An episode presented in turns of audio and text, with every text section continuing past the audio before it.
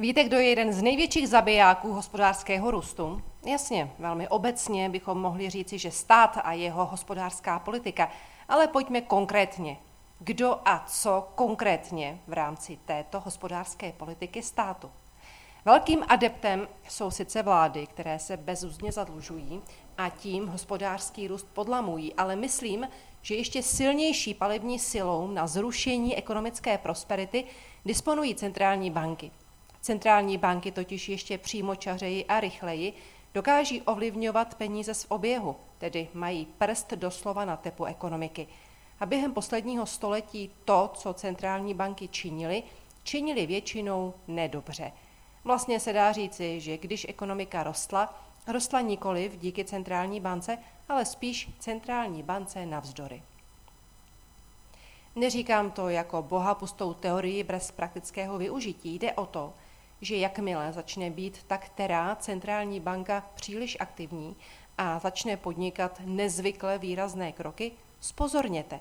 S velmi vysokou pravděpodobností blížící se jistotě to znamená, že na obzoru jsou nějaké potíže.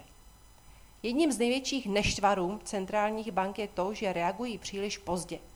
Protože jejich kroky mají spoždění několik měsíců, než začnou působit, musela by centrální banka umět perfektně odhadnout, jaký vývoj bude od dneška za několik měsíců, aby se svým dnešním rozhodnutím strefila přesně do správného ovlivnění budoucí situace.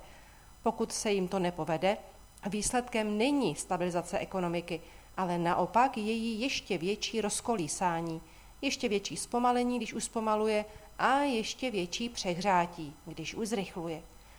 A teď to srovnejte s přehledem dnešních ekonomických zpráv.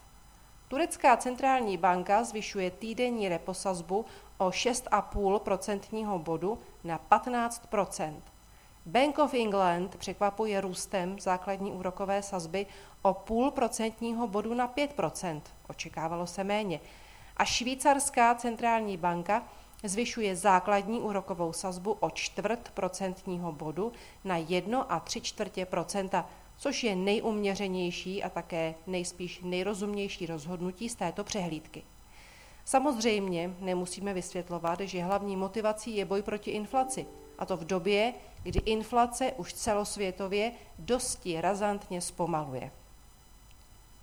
Vliv těchto zvyšování úrokových sazeb v plné míře začne působit až v příštím roce.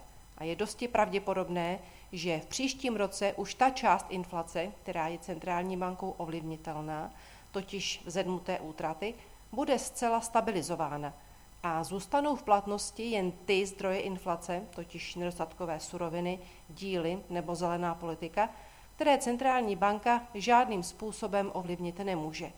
Jestliže se do takové konstelace strefí centrální banka zvýšením svých úrokových sazeb, s inflací to skoro nic neprovede.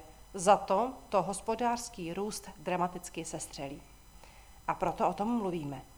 Z průzkumu Světové pojišťovny pohledávek a na sedmi trzích ve východní Evropě vyplynulo, že firmy z východní Evropy, včetně Česka, se v příštím roce nejvíce bojí ohrožení svojí ziskovosti. Ačkoliv počítají se zvýšením tržeb, nejsou si jisté, zda jim inflace umožní promítnout tento nárůst tržeb také do výsledků hospodaření.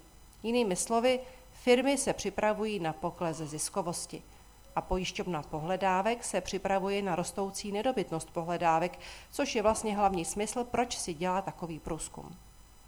Zcela ruku v ruce s tím pak jdou také další jevy, které sice nikde nejsou implicitně řečeny, ale logicky se k tomu váží. Bankám se v takové situaci musí zhoršovat kvalita jejich portfolií. Finanční trhy musí v ohodnocení cených papírů začít zrcadlit hůře dostupné peníze a klesající ziskovost firem a maloobchodní tržby musí zrcadlit neschopnost firem držet u výplat mest krok s inflací.